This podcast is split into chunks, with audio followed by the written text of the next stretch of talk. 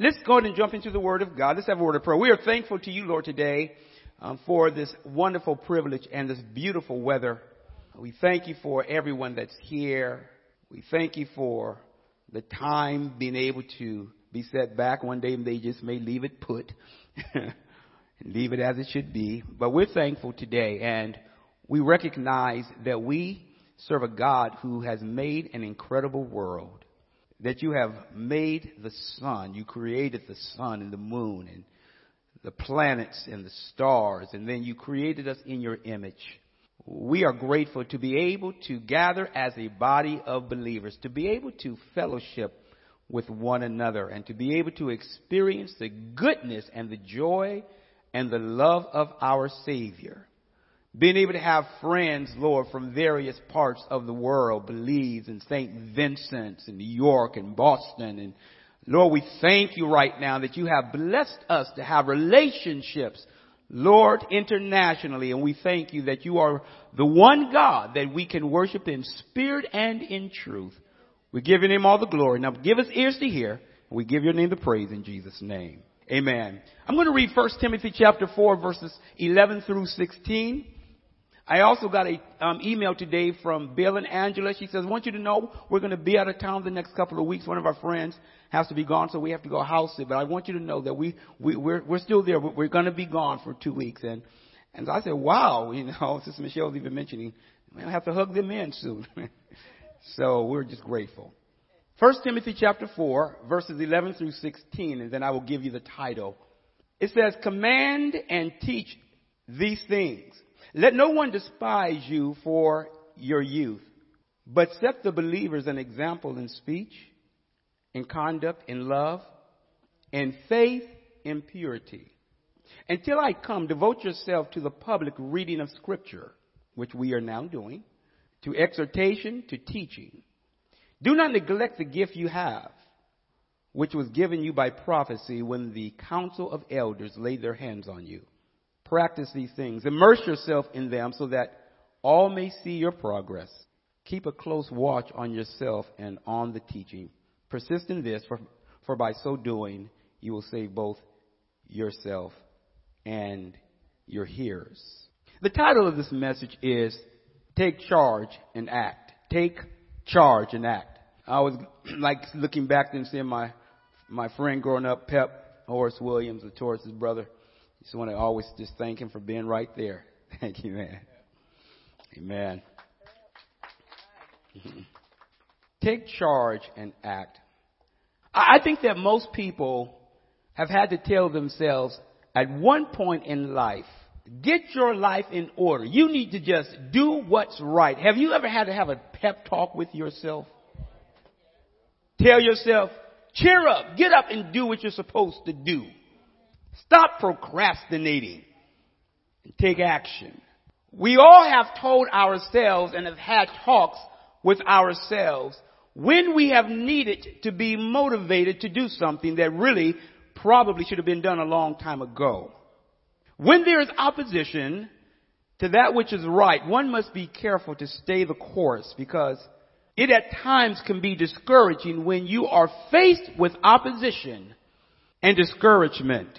One has to recognize that action on one side is going to produce a reaction on the other side. If you are bent on doing that which is right, which is good, you're going to also have opposition even when you want to do that which is right. If you are going to be opposed, why not go on and just do that which is right? If you're going to get opposed whether you do right or wrong, why not choose right? We all have come here born backwards. Please don't tell me you came here as a gift to God and that He made you all for Himself and you and Him just partnered together and everyone else is excluded. I'm sorry, you came here backwards. Came here demanding your own way. Some of you needed more than that doctor putting his hands on your backside when you were born.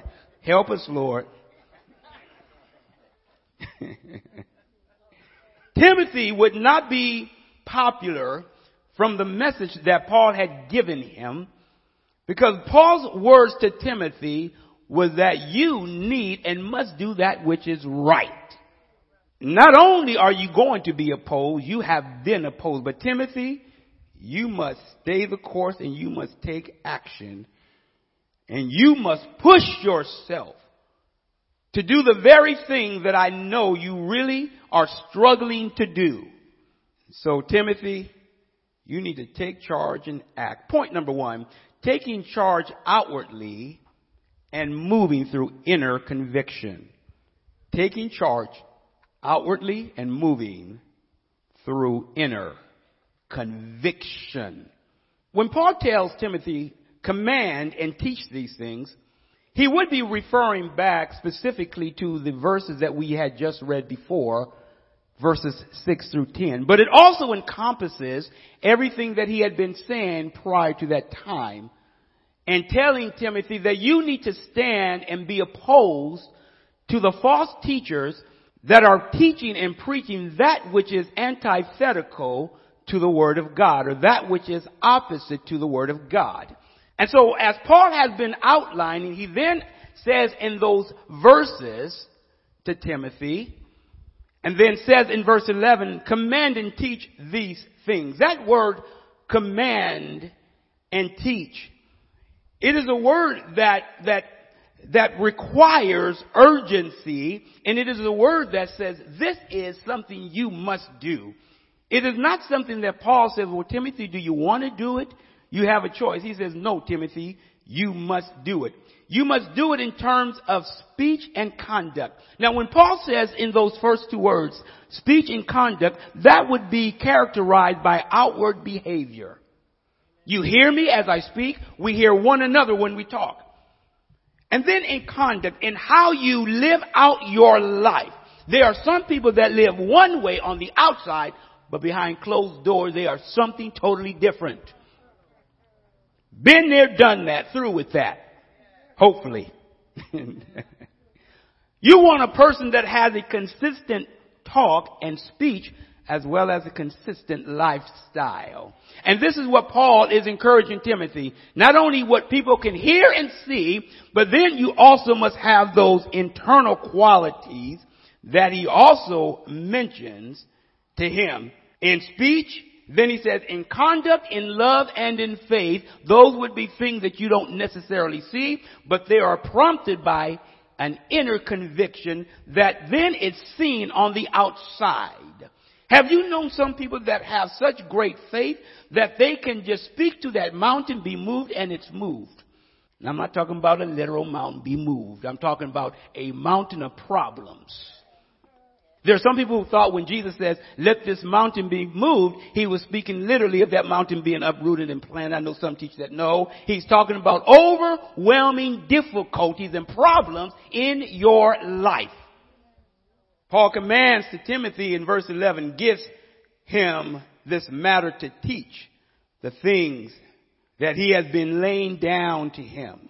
Teach them, Timothy, because there are some people who are teaching the opposite. Now, it is understood and believed that when Paul is giving, giving these instructions to Timothy here, that there had been this hesitancy that Timothy evidently was not fully walking in his gifting.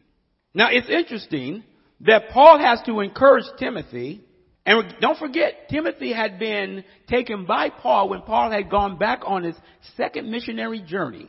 Uh, Timothy had joined with him as some of the people in the church says, Paul, you need to take a good look at this young man named Timothy. And he joined him, but as Paul now has gone through uh, his missionary journeys. He is now writing these pastoral letters. He has come to know Timothy and know that Timothy is one that is timid and has to be encouraged.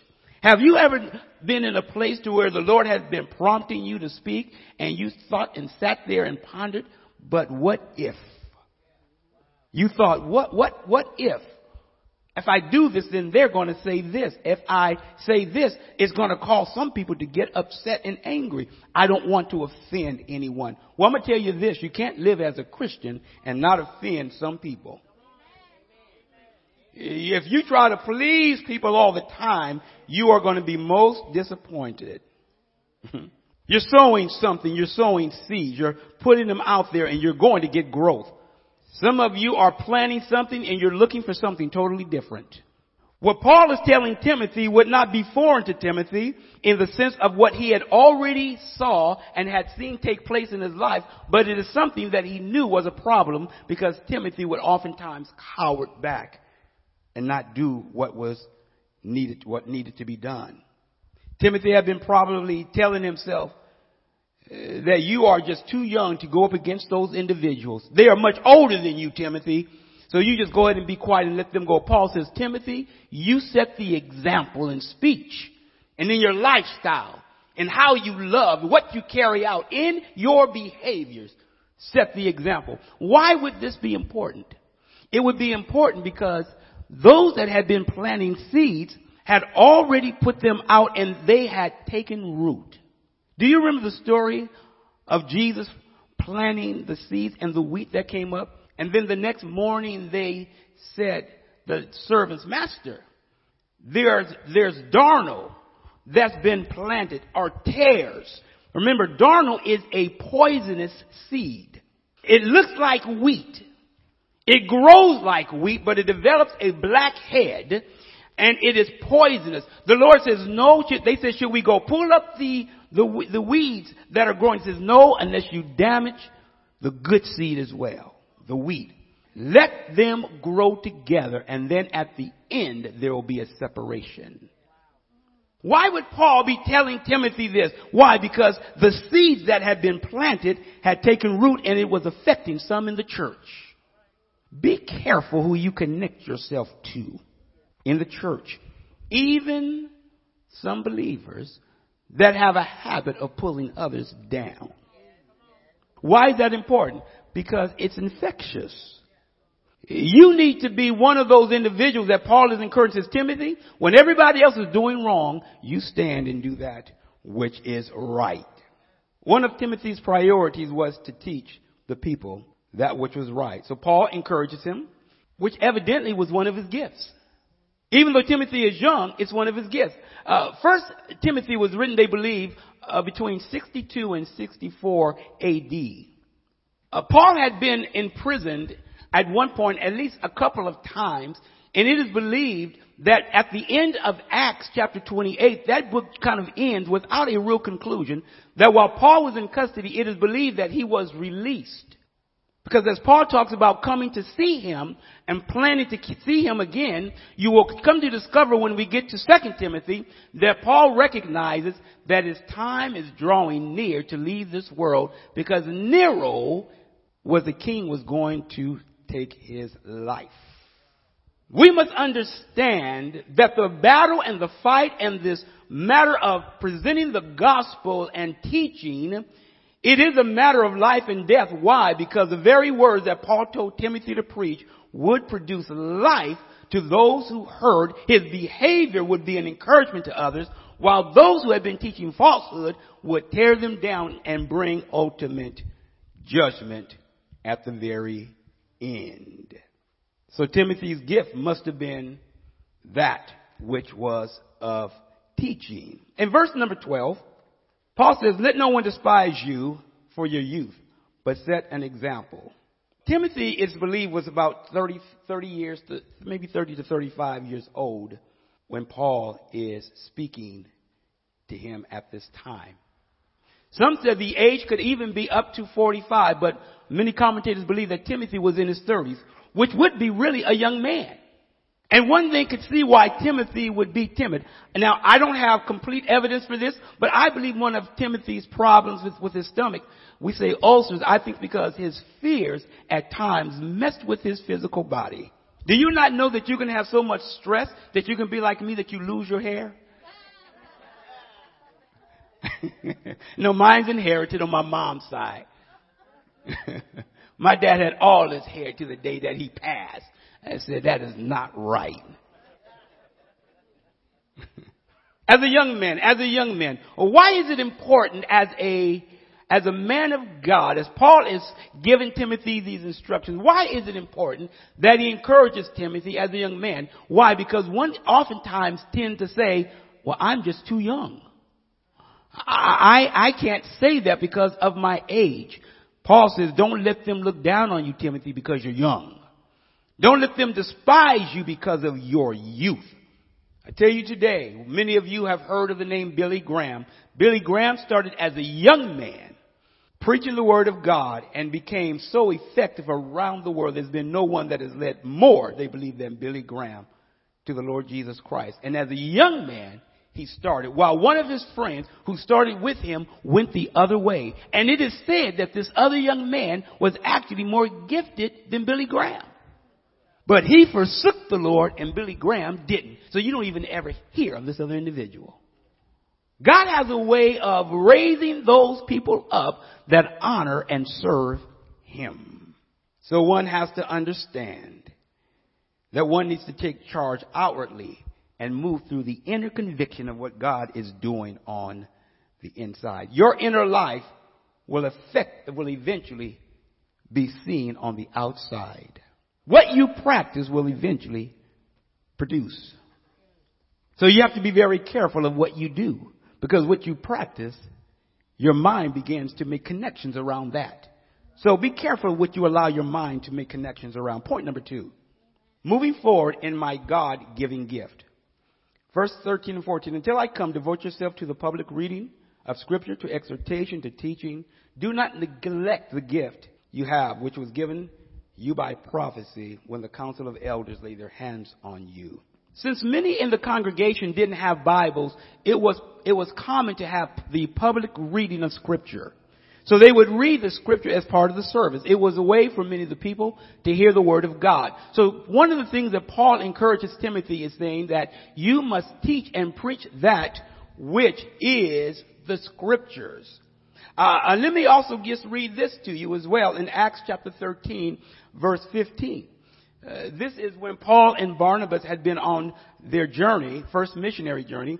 It says, after the reading from the law and the prophets in the service they were in, the rulers of the synagogue sent a message to them saying, Brothers, if you have any word of encouragement for the people, say it. If there was a leader or an evangelist or a known speaker or a leader that was well known that would come to a temple or synagogue service, it was not uncommon for them to be given the opportunity to expand on a scripture that had been read or to choose one. But oftentimes they would be given the opportunity. Jesus was given this opportunity the apostle Paul and Peter, they would be given this opportunity. And so in Acts we see that this was not uncommon. It is also understood and believed that possibly when Paul is speaking about the scriptures, he would not only be speaking about the Old Testament, the, the law and the prophets, he would also now be talking about even those that may, would have been in the New Testament. Um, in, in 2 Peter chapter 3, verse 15b and 16. Just as our beloved brother Paul, this is Peter speaking, also wrote to you according to the wisdom, wisdom given him, as he does in all his letters when he speaks in them of these matters. There are some things in them that are hard to understand, which the ignorant and unstable twist to their own destruction, as they do the other scriptures. And this is what Peter is saying. So it is possible that, that, that when Peter, when Paul mentions this to Timothy to read the scriptures, it would include not only the old, but also now possibly even that which is new. Teaching and preaching. Preaching would, from one commentator, it would appeal to the moral character. So when you have teaching and preaching, preaching appeals to the moral character, character, and teaching would address more so the intellect. Be careful when a person only wants to shout when they are emotional. They hear an emotional word. It touches them. Doesn't do anything for their mind, but they hear something. And my, my brother-in-law, Emmanuel, one day was saying, people say, hallelujah, Mary had a little lamb. and wherever Mary went, that lamb was sure to go. And say, hallelujah. No. No. Not no little rhyme or riddle. And we're talking about the Lamb of God, hallelujah. But we're talking about this matter of scripture that you have to be challenged internally as well as intellectually. So this is what Paul tells him, you teach and you preach the word of God. Now, as I began to wrap this up in the next few minutes, when you think about gifting, and we're going to probably get into a little bit more of this a little bit later on, because when Paul talks about Timothy, work within your gift, we don't fully know what all of Timothy's gifts were. And it is interesting to note that when he says when the elders laid their hands on you. Now understand this. Your gifting does not come from someone laying their hands on you, but the praying of someone by placing their hands on you as the elders did for Paul and Barnabas can actually then launch you or give you a blessing. It is the Holy Spirit that gives gifts to the body of Christ. Remember this. It's the Holy Spirit, not you. Many people want to work outside of their gift. It's hard to get them to work within their gift. You follow? Some people want to work and do something that they're not gifted to do. But they're gifted over here. I don't want, I don't want that because there's no glory in that. I want this. But that's not what your gifting is. God has gifted. So we have to be careful that we don't just move to those areas that we just like. Now it is nothing wrong with moving and working. As many people sometimes, they will try various things until they come to find out this is my gift and my passion. There are some things that God will just do and show. Now there's some people that's gifted in many areas. But God says that you work within, your gifting. The Bible does not say what it was that, that Timothy was gifted to do, but we have to assume it was teaching and preaching because Paul left him in charge and says, you do this.